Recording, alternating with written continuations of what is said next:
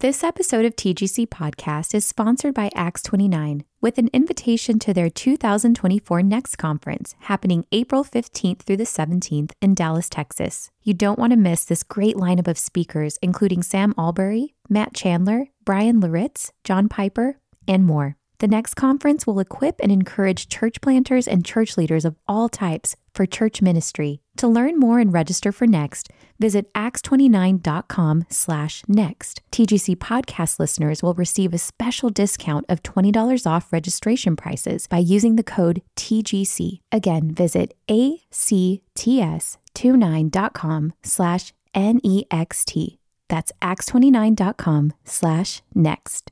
This episode of TGC Podcast is brought to you by Crossway. In today's rapidly changing culture, ancient liturgical tradition is not only biblical, it's essential. In Crisis of Confidence, Carl Trueman analyzes how creeds and confessions can help the Christian church navigate modern concerns, particularly around the fraught issue of identity. He contends that statements of faith promote humility, moral structure, and a godly view of personhood, helping believers maintain a strong foundation amid a culture in crisis. Pick up a copy of Crisis of Confidence wherever books are sold, or visit crossway.org/plus to find out how you can get 30% off.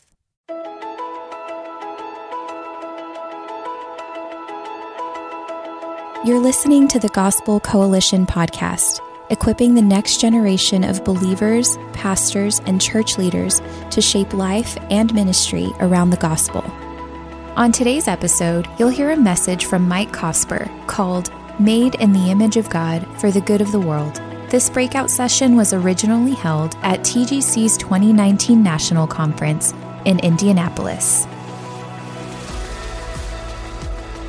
Uh, my name is Mike Cosper. Um, I'm excited to, to be here to talk about this.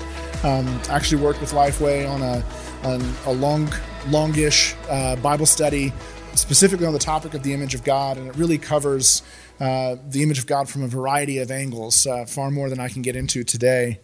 Um, for me, kind of what what's been interesting to me to think about over the last few weeks as I prepared for this was to think about how can we think about the image of God uh, situated in the culture that we live in now, situated in our particular cultural situation. Um, what is, why does the image of God matter to our ongoing cultural conversations? Um, what does it have to say about how we live with a faithful presence in the modern world? Um, and when I think about the image of God, I always think about this story. This friend of mine, this guy named Bert, uh, when he was a kid, his stepdad ran a pawn shop. And one day, this guy comes into the pawn shop with a bunch of stuff to sell, uh, amongst them uh, an acoustic guitar. And he sells this thing. Um, and it, the, his stepdad had kind of felt bad for this guy, so he went ahead and bought the guitar, even though the guitar looked like a piece of junk. And he thought, you know what, I'll, I'll take it home, I'll give it to my stepson. So he does. And Bert has this thing for the next several years. He learns to play guitar on it. He it's just always kind of sitting in the corner of his bedroom, the corner of his living room. He'll pick it up and strum on it. You know, doesn't think much about it. And one day, years later, you know, he becomes a, a pretty well-established musician in, in our city, and uh, he was saving up money to buy a guitar amp, and so he decided to to see if he could sell this thing and get you know maybe a couple hundred bucks for it. Um, to apply towards this amp. So he goes to this place called Guitar Emporium, a real famous vintage guitar shop in Louisville. And a friend, another friend of mine, is this old banjo player, a guy named Steve Cooley. Steve was behind the counter that day, and he he brings in, he brought in a few things to sell, and he's, he's handing it to the guy, and he goes, "Yeah, and I got this old guitar. It's probably a piece of junk, but I thought I'd have you take a look at it." And my friend Steve takes a look at it and kind of does one of these, you know, and uh, immediately goes, "Where'd you steal this?" And uh, Bert was like, I don't know what you're talking about, man. Like, this is my guitar. Like, I've had it forever. Tells him the story. And he goes, Wait right here. Steve goes, Wait right here. And he goes across the street to a barber shop.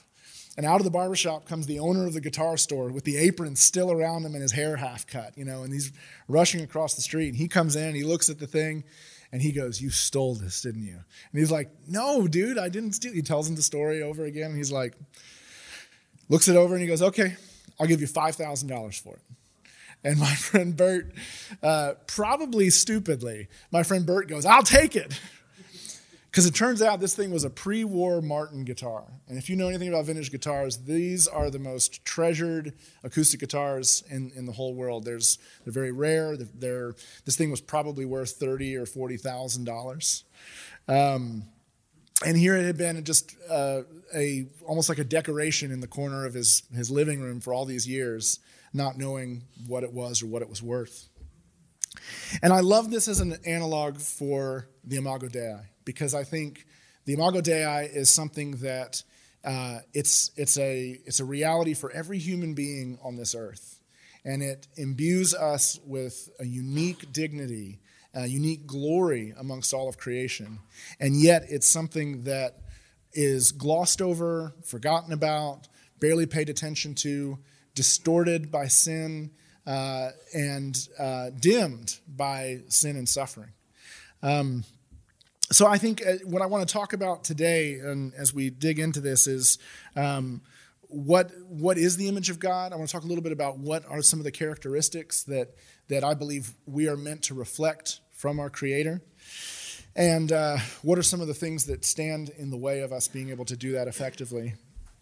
Um, to give just a, a, little of the sort of foundation uh, for this, you, you, can really see this in the book of Genesis. There's an emphasis on man being made in the image of God throughout the book of Genesis. Obviously, Genesis chapter one uh, starts, you know, the God. Then God said, "Let us make man in our image, according to our likeness. They will rule the fish of the sea, the birds of the sky, the livestock, the whole earth, and the creatures that crawl on the earth." So God created man in His own image. He created him in the image of God. He created them male and female. Then Genesis 5, 1 through 3, uh, talking about the birth of, of Adam's son Seth, it says this On the day that God created man, he made him in the likeness of God. He made them male and female. When they were created, he blessed them and called them mankind.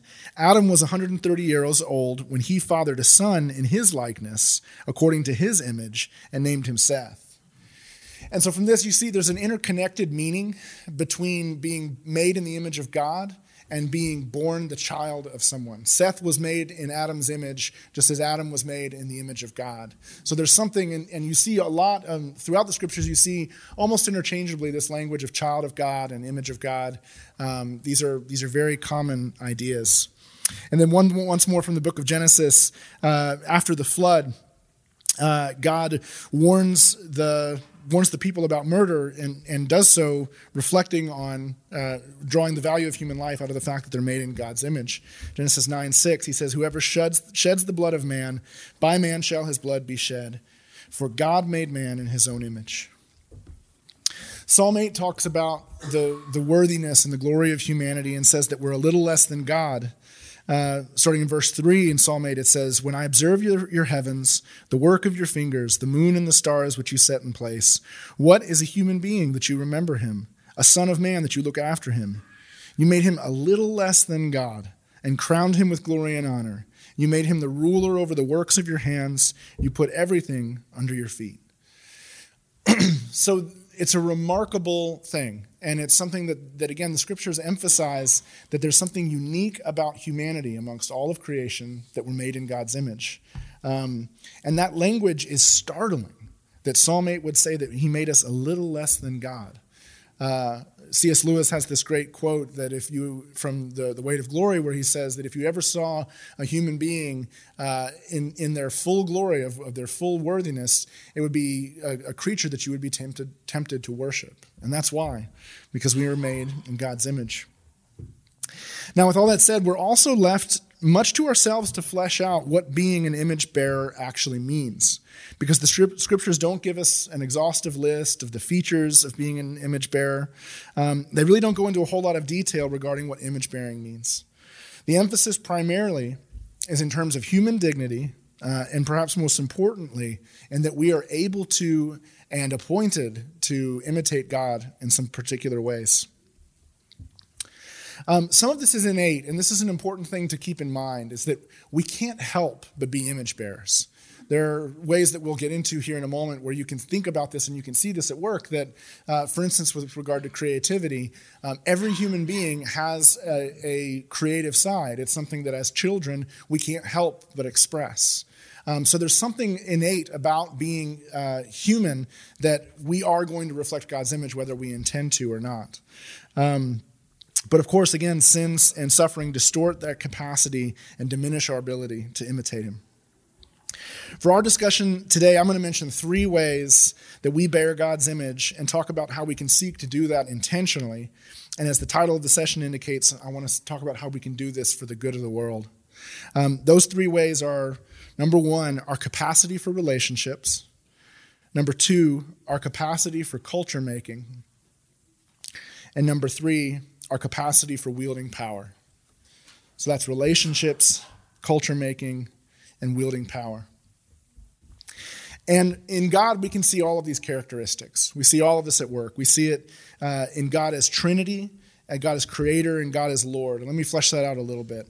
Um, in the Trinity, uh, we must remember that God is three persons, and that these three persons live in relationship with one another. Um, throughout the Bible, you see that, that, for instance, in the Old Testament, um, God is bringing glory to himself, um, but is through the prophets you know, promising this glory to come, this goodness to come when, when the Son of Man comes, when God's Son is going to be made incarnate and come. At Jesus' baptism, God shows up and says, This is my Son with whom I'm well pleased. He glorifies the Son. Um, the Son, throughout his ministry, is giving glory to the Father and talking about how his whole life is meant to be uh, meant to display the glory of the Father. Paul talks about that, how the glory of the Father is on display in the face of Jesus Christ. And then the, the Holy Spirit as well. You see in the words of Jesus at the end of the book of John when he's foretelling about the coming of the Holy Spirit, it's he's glory sharing. He's saying that, that a greater glory is coming through, through the Spirit. I love the way J.I. Packer talks about the, the ministry of the Spirit. He tells a story in, in uh, Keeping in Step with the Spirit about going out for a walk one night and uh, walking past this church that was lit up by floodlights. And he thought about the floodlights and, and kind of recognized that the floodlights don't exist for their own glory. You don't see floodlights and go, wow, that's a beautiful floodlight. You see whatever it is that they're illuminating. And that the ministry of the Holy Spirit is like a floodlight, it is meant to shine light and shine glory on the Father and the Son. The church fathers would refer to this as perichoresis, this idea of glory sharing. It, it doesn't mean dance. People will say that it means some kind of dance of the Trinity. That's kind of goofy, and it's not actually what it means, but it does mean glory sharing. And it means that there's this exchange of glory, this exchange of love, this exchange of praise that takes place between the members of the Trinity. And that kind of relationship is the kind of relationship that we're meant for. If you think about the way uh, we want to bless those that we love, our friends, our family, that sort of thing, there is a glory sharing that happens. We want to celebrate them, uh, we want the best for them. Um, that's a reflection of being made in God's image. Second of all, we see uh, God as creator. Um, uh, in humanity, there's this capacity for culture making that has its roots in God as creator. And there's an interesting pattern that you see in Genesis 1 and 2 with regard to this. The first is that in Genesis 1, God makes everything from nothing, He simply speaks it all into being. But in Genesis chapter 2, He takes the dirt and He forms it and breathes life into it, and it becomes Adam. Uh, he takes a rib and He forms it, and it becomes Eve. And in that, you see, you see the, the, the, pattern, I believe, that God has given to us for how our own creative work is supposed to be done. Uh, we don't make anything from nothing. We don't have that capability.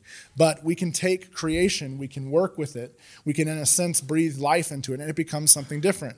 So you cut down a tree and, and you cut you know cut it on a tree in a forest and you carve it into a violin or you take all of these you know weird industrial elements and you combine them together and you have uh, an iphone. Um, you you know at some point somebody discovered that if you pluck a string a certain way it makes uh, uh, it, you can change the the pitches of it. And the next thing you know you have this evolution of music. Um, god god makes by remaking and that's how we make. We we make by remaking in fact, the gospel itself is an act of creation, and that God has taken something that was broken and dead and breathed new life into it, and it becomes something new. Ephesians 2:10 says, "For we are his workmanship." And that word workmanship has, has beautiful meaning that, that doesn't quite translate in English. It's, it's a beautiful work. It's a compelling work. It's, it's meaningful. Um, it's a meaningful work. And then, third, with regard to power, we see that God is our Lord, that He uses His power uh, to make and to sustain the world. His power reveals His kindness for his, in His care for His creatures. We'll talk more about this uh, towards the end here. But you see that God does not discriminate between the good and the evil in the way that He blesses the world.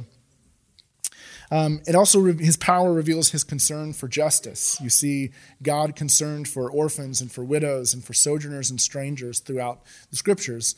And this concern is, is an expression of power that the powerful should be concerned for those who are, uh, for those who are endangered, for those who are powerless. Now, what I think is really helpful in, in thinking through this is actually turning this into a series of negations um, and looking at what God is not as a way to start understand how the image of God in us gets distorted um, and where we need to be doing some of our work in order to be serving the world around us. Um, so, with regard to the Trinity, we can see that God is not alone, God is not isolated. God does not put himself first. The various members of the Trinity are busily at work, exchanging glory for, to, with one another, praising one another, celebrating one another. Um, God is creator. God isn't passive. God works, He makes. While in judgment he can destroy, he is primarily in the redemptive in redemptive history, he's primarily constructive and busy with making and remaking things. And then finally, with, with, with God as Lord, He's not a cosmic bully, but on a cosmic calendar, He doesn't tolerate bullies either. God uses His gifts for uh, love and care for those who are in the most need.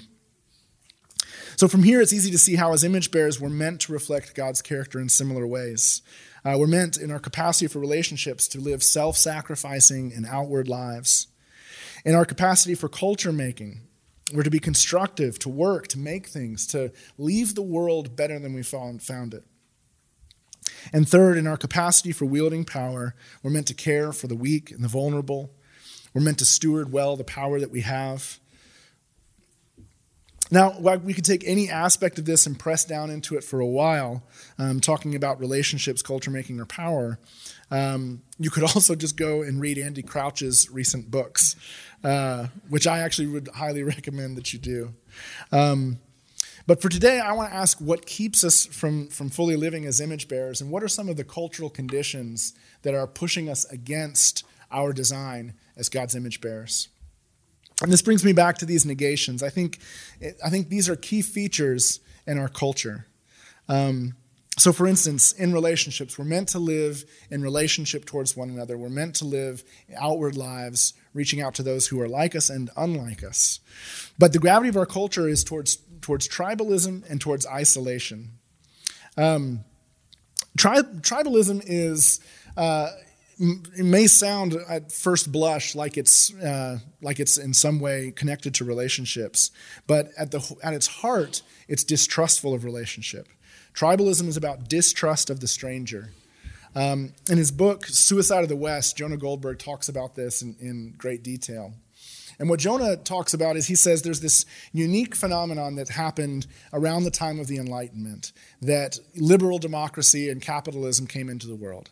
And the way Jonah makes the argument, and, and I think I have a bone to pick with a few elements of his argument, but what Jonah is essentially saying is essentially he's saying that liberal democracy and capitalism had this way of leveling out the hierarchies of the world.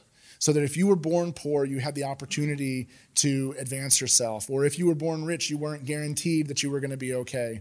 Or if you were born of this tribe, it didn't mean that you couldn't shift identities or connect with people of different tribes. Because what happened is people who had people who had money, people who had resources, uh, wanted to find ways to exchange them with one another.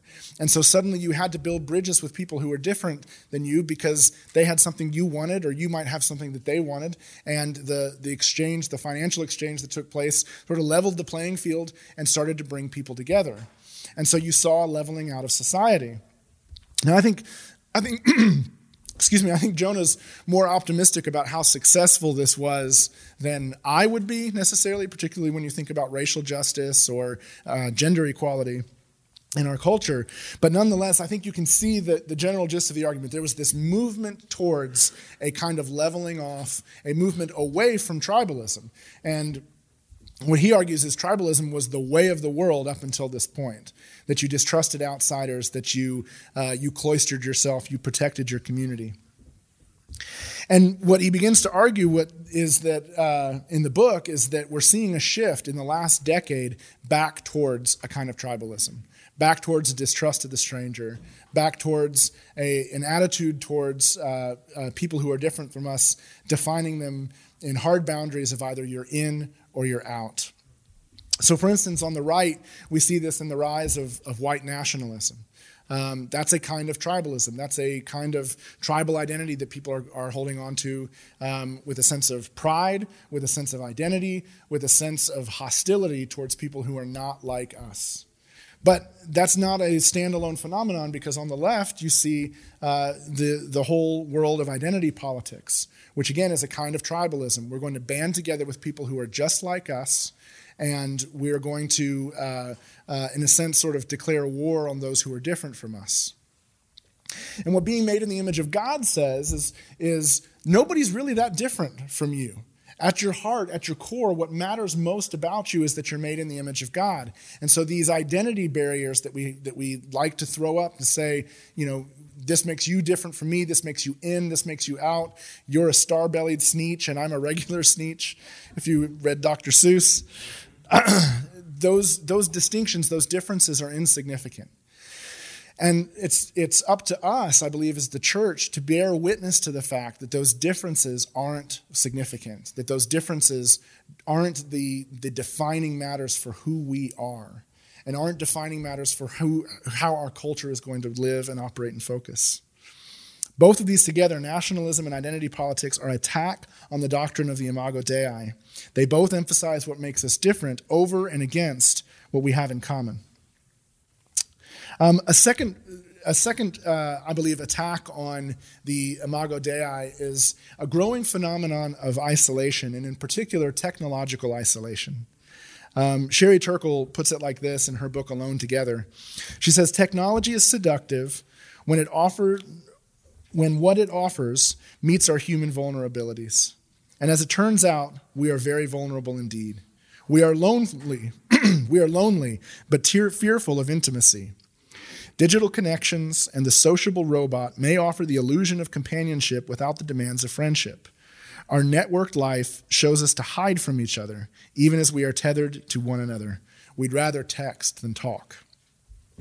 Someone just the other day said to me, uh, uh, Man, don't you hate it when somebody responds to a text with a phone call?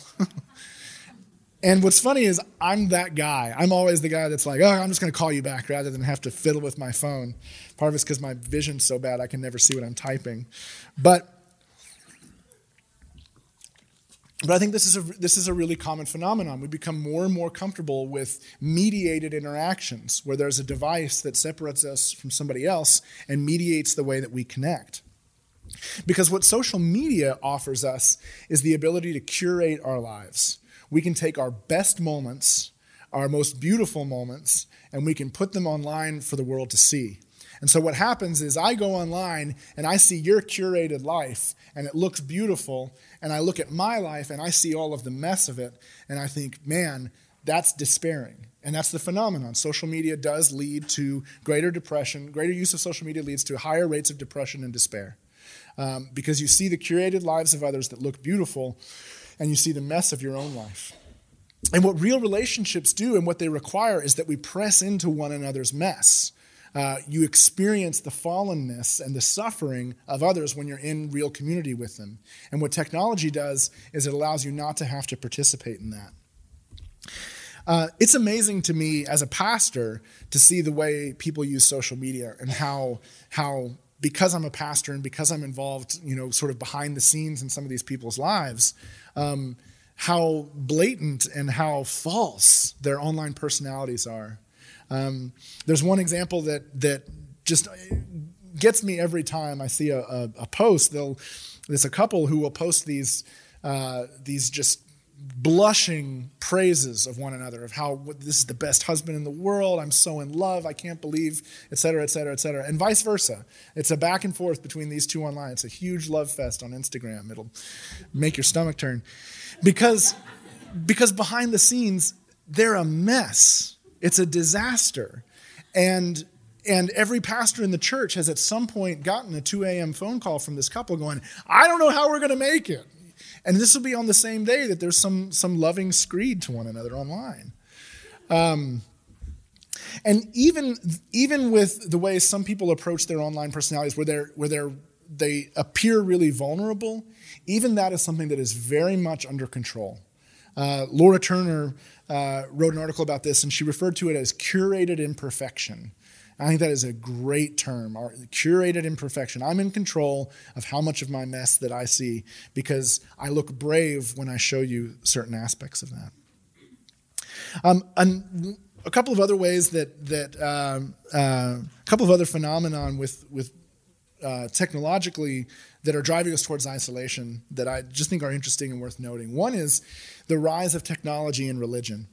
Um, now you see this uh, in some some very overt ways in in uh, Christianity with with things like online church and all of that, and I think there's interesting debates to be had about that. I think there's there's ways that that serves the church because can, you can serve shut-ins and people who can't make it otherwise, et cetera, et cetera. So I don't want to throw that baby out with the bathwater. Um, but let me throw these two out. Um, the first is that there's a 400 year old Buddhist temple in Kyoto that recently installed a million dollar robot that's a priest that gives sermons and interacts with worshipers. And what's interesting is with Buddhism, this almost makes sense because of the, the, the role that uh, idols play in Buddhist worship, that something that's not sentient would have more of a, uh, a powerful place in, in, an act of worship. But nonetheless, it's the replacement of a priest with a, uh, uh with a robot. And before Christians get too proud, um, there's a robot called Santo, uh, San capital T capital O, and it's a little, it's it's kind of like Google Home, but it's a little priest, and you can confess your sins to it, and it will absolve you. And if you express anxiety or sadness to it, it will read you comforting scripture verses. Um, and there, you know, this is a little startup that's expected to make millions of dollars and probably will. Um, and then the last place where I think uh, technological isolation is really significant and easy to see is in the world of sex. Um, data shows that people, a recent study that just came out in the last couple weeks, lots of people are talking about it online, um, that people under the age of 30 are having sex less than ever before. Why is that? Well, I think pornography is defi- definitely a factor, but also is just the general lack of authentic human connection. Uh, notably, one thing that is on the rise is the rise of sex dolls and sex robots. Uh, those are getting used more and more and more. I think once you start looking at our culture and looking at these two factors tribalism, you're in or you're out, and isolationism, uh, you won't stop seeing it. You'll see it everywhere. Um, you can see how also the kingdom of God invites us to a very different ethic because the church is made up of all tribes, tongues, and nations, and they're made into one new man, as Paul puts it. Likewise, I want to just stress the difference between solitude and isolation. This is just kind of a pet, uh, pet concept for me um, because I care so much about spiritual disciplines. That when we when we talk about isolation, we're talking about loneliness. We're talking about separating ourselves from others for the sake of ourselves, for the comfort of our own heads and hearts. Uh, the comfort of our own anxieties. But one of the things that you see in scriptures is the importance of solitude, and you see this uh, particularly in the life of Jesus, who would regularly withdraw to pray. And, and something I'm fond of sa- saying is that Jesus withdrew because he was perfect. Jesus withdrew because he was perfectly human. And to be perfectly human, we need a certain amount of solitude in our lives in order to be able to engage well with others, in order to be able to love them, in order to be able to live with them, in order to be able to listen to them. And so, solitude is an important core discipline that enables us to be with others. It enables us for relationships. It's something that we were made to do, it's a rhythm we're meant to live with. Um, the second way uh, I believe our culture is pushing against the Imago Dei is in culture making. The gravity of our culture is, a, is, is moving away from meaningful and culture making work. I think it's probably easy for all of us to contrast the ways that uh, work that's meaningful and fulfilling with work that's de- dehumanizing or disassociative work. What I mean by that, disassociative work, is work where the outcomes are far, far removed from the day to day grind of our actual jobs. And it's interesting if you, if you look at industrial design um, as a phenomenon, there's a, a, tremendous amount of effort for somebody like somebody like the Ford company puts a tremendous amount of effort into making sure that their employees who might spend eight hours a shift driving one bolt into one door on one car, uh, enabling them to be able to see the finished products of their work. Because if you get disconnected from from the, that finished product, if you begin to feel like you're a cog in a machine, it's soul destroying. Um, and the reality is that that yes, there are organizations that are very sensitive to this, but most of the world is not. Most of the world works in a condition of significant misery. And there's all kinds of evil related to, to, uh, to work, and evil in the form of human trafficking, human slavery. Um, I would say even issues like wage inequality uh, reveal the fallenness of our culture of work. More subtly, I think there's a tendency in the world after the fall and in our particular age uh, to be more destructive than, than constructive. It's easier to be critical than to make things. It's easier to make fun of someone's creative work than it is to put your own creative work in the world. Uh, I have specific ideas as to why that is, and we'll get to that in a minute. Finally, power, and here I'm just going to cave in altogether and just let Andy Crouch speak a little bit. Um, it's not hard to see the power in our world is corrupted, and you can look at this on almost any aspect of our society. You can see the way that powers, power has become twisted and inverted. We live in a world full of bullies. This is how Andy Crouch describes it. He says, Power at its worst is the unmaker of humanity, breeding inhumanity in the hearts of those who wield power, denying and denouncing the humanity of the ones who suffer under power. This is the power exercised by the moneylender, by the police who ignore and protect him, by the officials who would rather not confront him. This power ultimately will put everything around it to death rather than share abundant life with another. It is also the power of feigned or forced ignorance, the power of complacency and self satisfaction with our small fiefdoms of comfort. Power, the truest servant of love, can also be its most implacable enemy. I think that's absolutely true, but the big mistake that we tend to make around power, that Christians can often make around power, is they can see the evils of power and go, well, we just need to give it up. We just need to relinquish power. We need to embrace, you know, embrace weakness. But Andy writes this uh, to counter that. He says, remove power and you cut off life, the possibility of creating something new and better in this rich and recalcitrant world. Life is power. Power is life. And flourishing power leads to flourishing life.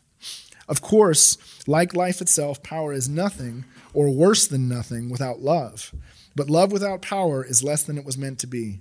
Love without the capacity to make something of the world, without the ability to respond to and make room for the beloved's flourishing, is frustrated love.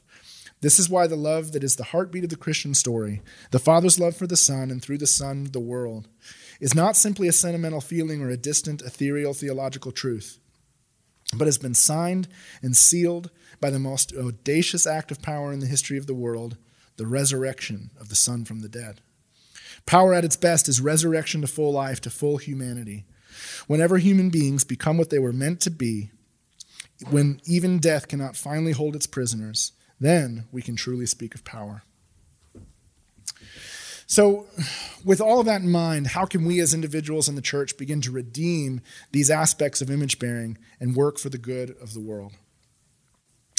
I think the answer to that um, comes in two words, two ideas, um, and that is to embrace shame, or sorry, to face our shame and to embrace vulnerability.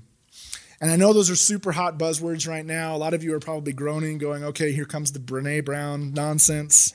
Um, my friend Chuck DeGroat has actually written a really great book on this from a Christian perspective. It's called Wholeheartedness. Um, I really highly recommend that book. And as much as I hate cliches and buzzwords personally, I can't get past these two ideas when I think about what it takes to live with faithful presence in our world. I think when you look at the challenge of image bearing, it's the challenge of dealing with shame and dealing with vulnerability. So, why shame? Well, first off, shame is the first and primary emotion that comes in the aftermath of sin. Adam and Eve found themselves naked and ashamed when they were caught. Shame makes us withdraw from relationships and want to protect ourselves. Shame builds up in relationships and drives wedges between people, and only by regularly exposing our weakness to each other can we maintain intimacy. So think about this in marriage. In our marriages, we sin against one another, we burden each other, we fall short, we fail each other, we disappoint one another. And if we don't expose those realities to each other, hey, you've wounded me, if we don't expose that to one another, then intimacy gets broken. It drives a wedge between us. And that's true of every relationship. And the fact is, as fallen creatures, we are going to burn bridges. We are going to hurt one another. We're going to wound one another. In our society, at a grand scale, you see this and in, again, sort of these tribal identities wounding one another, sinning against one another, hurting each other.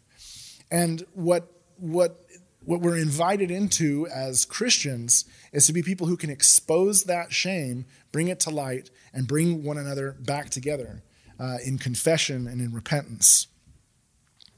Shame also causes us to fear others because we're unsure of who we are. If we don't deal with our shame, if I don't deal with my shame and my brokenness, then I'm going to be insecure because my identity is fragile. I become reactive to every perceived threat. Immigrants and strangers are scary because I'm afraid they might destroy my already, founda- my already fragile foundations of my personal identity and my understanding of the culture around me.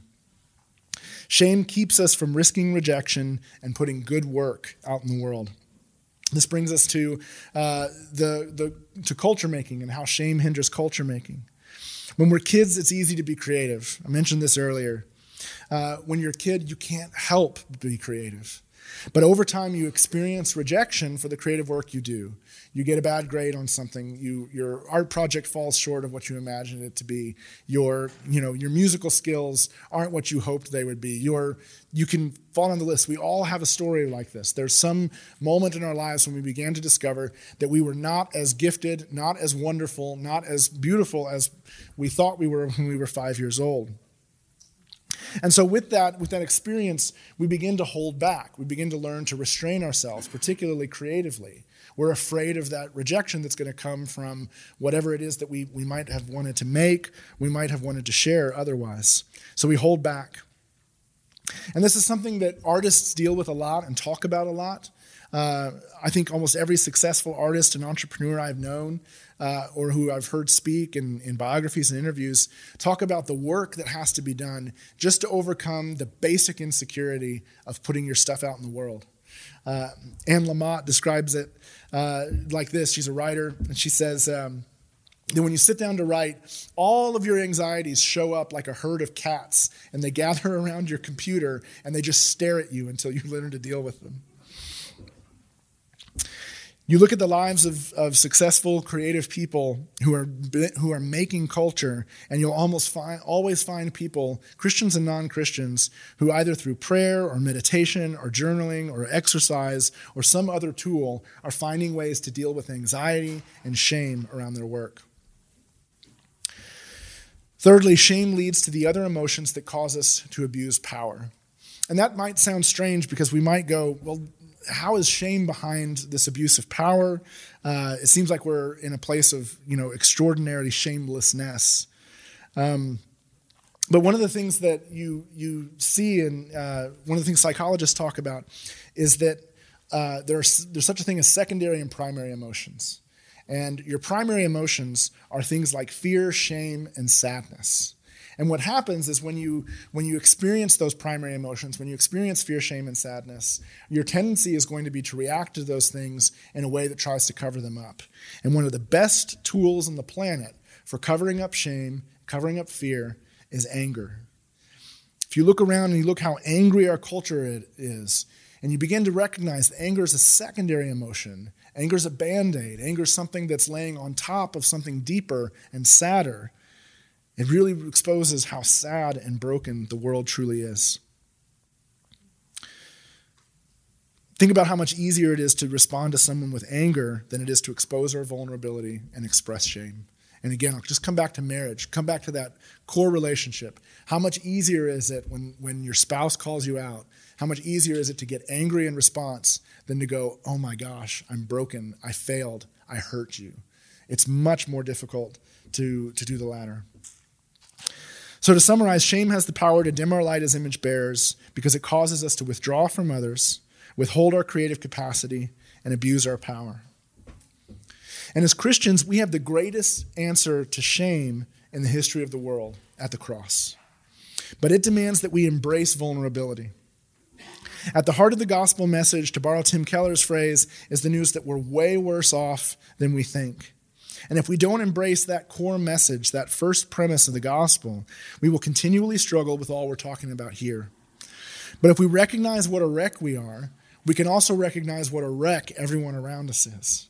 And then we realize that there's nothing left to lose. So we can embrace vulnerability, which is an act of courage, and we can press into the world and press into our identity as relational, culture making, and power wielding image bearers. This is particularly important for us to think about now in a culture that's as hostile as ours is towards Christianity. Christians in a secular age face more potential for shame and rejection than we have at many other points in history. And we have to, in a sense, be prepared for it, be prepared for rejection. If we haven't dealt with our shame and we experience hostility and rejection from the world, our response is going to be to run to anger. And we see a ton of angry Christians in the world right now. They run discernment blogs, they have toxic Twitter accounts, they rage tweet, they rage post, thinking they're being faithful. And actually, again, if you think about it, they're exposing that shame. They're exposing that insecurity. They're exposing that sadness. By contrast, we're called to love our enemies and bless those who persecute us. Listen to the passage, listen to Jesus' teaching from the Sermon on the Mount. Starting in uh, chapter 6, verse 43, he says, You have heard that it was said, Love your enemies love your neighbor and hate your enemy. But I tell you, love your enemies and pray for those who persecute you, so that you may be children of your Father in heaven, so that you can bear his image. For he causes the sun to rise on the evil and the good, and sends rain on the righteous and the unrighteous. Now, we might not think of it this way. Uh oh. I can switch to ghost stories if you want. Um, we might not think of it this way, but God, the Creator, who sends rain on the righteous and the unrighteous, is actually engaged in an act of vulnerability. He's showing loving care for creatures who can and will reject him. Jesus goes on, he says, For if you love those who love you, what reward will you have? Don't even the tax collectors do the same? And if you greet only your brothers and sisters, what are you doing out of the ordinary? Don't even Gentiles do the same? Be perfect, therefore, as your heavenly Father is perfect. And you know that last line is really is a really interesting punctuation mark on the whole thread there. Be perfect as your Father is perfect. Jonathan Pennington talks about it in his book, uh, The Sermon on the Mount and Human Flourishing, a, a book I would highly recommend as well. And what he goes into is that the word that's translated as perfect there is uh, a Greek word teleos. Um, and there really isn't a great uh, English equivalent for, for teleos. Uh, it's, it's often used as perfection, but um, that it's not about moral perfection. He's not saying be as perfect as God is, be as holy as God is, be as sinless as God is. Rather, it's talking about a kind of wholeness. You could read it as be whole as your Father is whole, or be wholehearted as the Father is wholehearted. And that makes sense in the context of the whole passage. We have to have a certain kind of wholeness or wholeheartedness to love your enemies and to make yourself vulnerable. We need to not need something, not need the validation of the world around us in a feedback loop in order to be able to love our enemies and give our lives away to the world around us. And in doing this, as Jesus says, in doing this, that's how we live as children of God. That's how we bear God's image to the world. So I think if we want to be image bearers that make a difference in God's world, we have to go on a personal redemptive journey. It's a journey with an odd contrast. We have to press into our shame. We have to expose ourselves and be vulnerable. We have to experience and understand our brokenness and sinfulness. And we have to make a certain kind of peace with that. Not in, don't hear me that I'm being antinomian. Like, not that we have to live with that forever. Not that we have to be content with being sinful. And not that we don't want to put sin to death. But the, we want to be realistic and honest about who we are and where we are in our brokenness. And know that by God's grace, we are okay. He's got us. That's the starting place of the gospel. And it's a place we never fully move past from. That's the redemptive journey then that we go on. We press into our brokenness, we press into our weakness, we expose our shame, and then we can press back into the world in relationships, culture making, and power wielding in redemptive ways. We become whole by acknowledging that we're broken. And yet, out of that brokenness, through vulnerability, by pressing into the world around us, we can reflect the image of the most glorious being in the cosmos. Think about that. In our brokenness, by pressing into the shameful parts of our lives, that's the pathway to reflecting the glory of God to the world. By God's grace, I hope that the church can go on that journey, and that's my prayer for each of you. Um, if you want, we have a, f- a few minutes left. We can transition to some questions. If people have questions, feedback.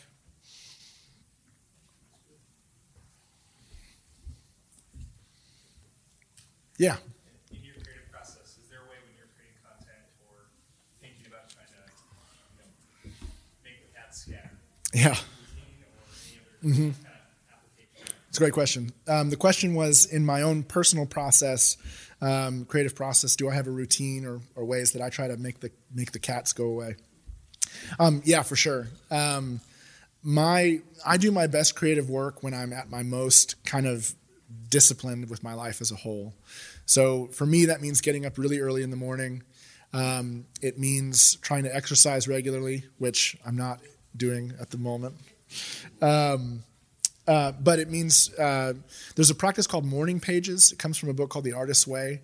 Um, this is a great book. It's it's not by a believer, um, but it she deals a lot with sort of shame and, and fear around creativity and it's really meant to sort of unlock and, and help you understand the ways again this is for folks who are thinking about living a creative life or doing creative work um, uh, how to sort of unlock and unblock yourself and get at the, the reasons why you're afraid to do that kind of work right and anyway she has a number of practices in there but one of them is this practice called morning pages where you write out you know you sort of free thought three handwritten pages um, every morning just to get the words going and get the thoughts moving and get some of the kind of blocked up uh, insecurities uh, knocked loose.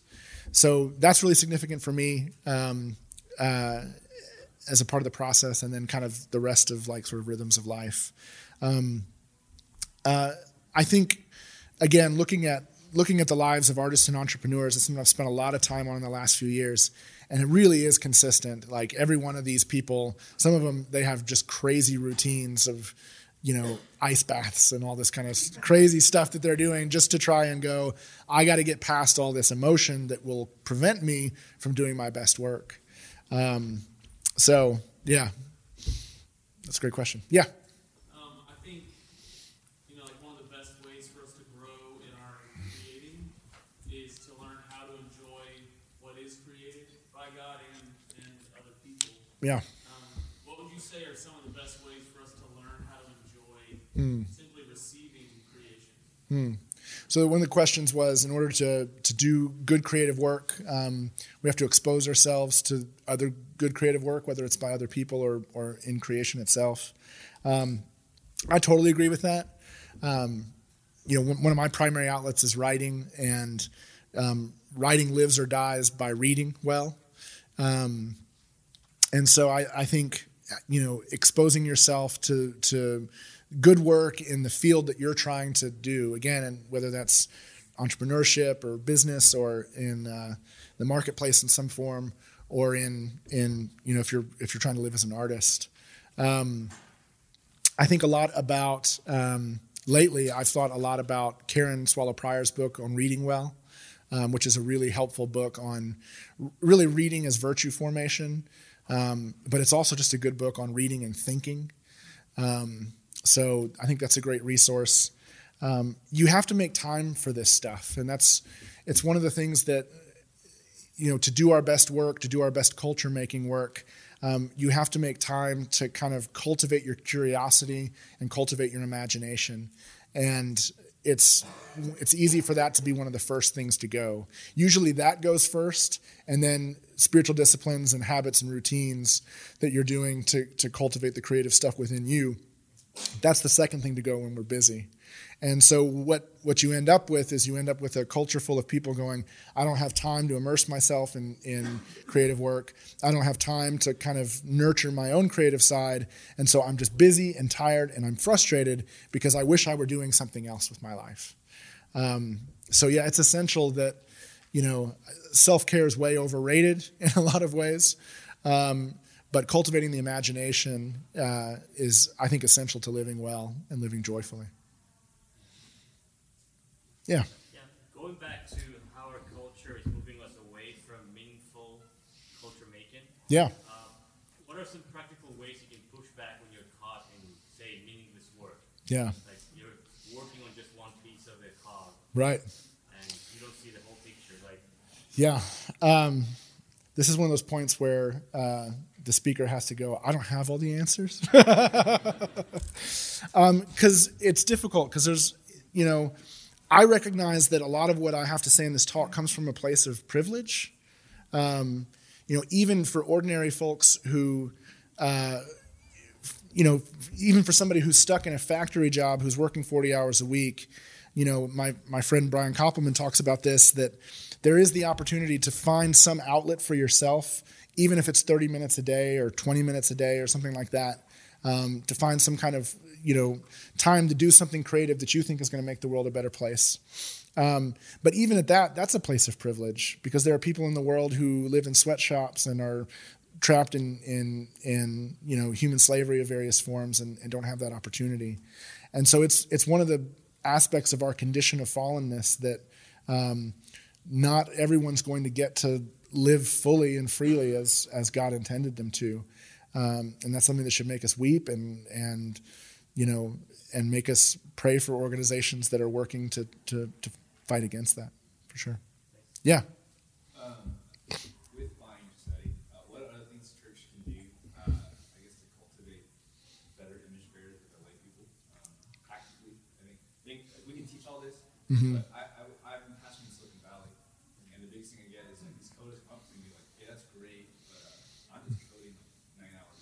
Yeah. uh, and I'm finding it hard to practically get them to see this um, Yeah. I think it starts with Sabbath, right? I think it starts with a with a, a posture of rest, um, where people learn to begin can begin to learn to slow their own hearts down, and begin to pay attention to to some of that desire that's internal. Um, and again, I think it's um, you know one of the one of the experiences a friend of mine who's a who's a pastor in New York City talks about is that everybody you know everybody in New York City says I'm working 50 60 hours a week and you know I'm exhausted and I'm all and I'm this that. Um, but there's people find time for Netflix right? Like we find time for the we find time for the escapes. Everybody finds time to escape because they because in some ways you have to in order to be sane. Um, and so I think trying to sort of I think push back on the narrative some is, is important. Um, but I think the first invitation for a lot of people who are exhausted and who are at the end of their rope is an invitation to try to find rest and Sabbath. So, yeah. Do you ever feel in your creative pursuits uh, selfish? And if so, how do you bring back this this capacity for relationship, right? So, Hmm. as image bearers, that's what we're called to do. Yeah. So, in, in your creative pursuits, like how do you Yeah. invite other people into that? That's a great question. Yeah. It's a great question. Um, uh, do you ever feel selfish in your creative pursuits? And if so, how do you push back into relationship? Um, I think this idea, this is where I come back to this idea of wholeheartedness is so important. Um, because if we're living in a wholehearted way, we're, we're not abandoning one for the sake of the other, for sure. Um, uh, Brian Koppelman, again, I think he's got a great podcast called The Moment, um, where he talks a lot about these kinds of things. And uh, uh, he's not a believer. He's a very rigid atheist, but I think very helpful on on culture making creativity in particular. And one of the things he talks about is um, he, when his son was born, he recognized that he was on a career path um, that was going to burn him out and make him miserable and make him a, a worse father. And so he had to take the risk of uh, becoming an artist. Uh, he believed uh, he had to take the risk of becoming an artist in order to be able to be a whole person uh, to, so that he could love his his son and love his family well in the aftermath.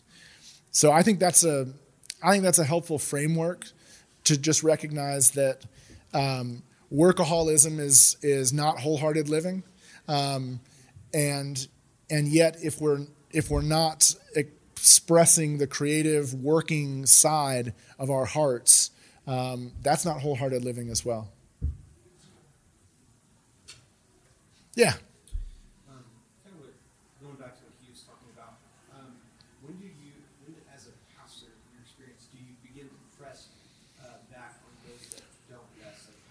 Um, Yeah. So the question is, how do you press back on folks who are uh, perhaps sort of hostile or resistant to the idea of rest and Sabbath? Um, as I've gotten you know, I served as a pastor for about 15 years before I got into what I'm doing now. And as the longer I pastored, the more I realized that with issues like that in particular, is re- it's really difficult to break through to people. Um, I tend to think people almost have to come to the end of themselves on their own. They have to come to a place of brokenness where they recognize that within themselves and are able to uh, uh, are able to acknowledge their need on their own. That's right. That's right. That's right. And then pastorally, we're we're present when they when they reach those broken spaces, and and not with an "I told you so," but with "Hey, I think God has an invitation for you here." So, well, I thank you everybody for coming. I'll I'll be around for a few more minutes for questions if you want. Thank you. Thank you for listening to today's episode of the Gospel Coalition podcast. For more gospel centered resources, visit thegospelcoalition.org.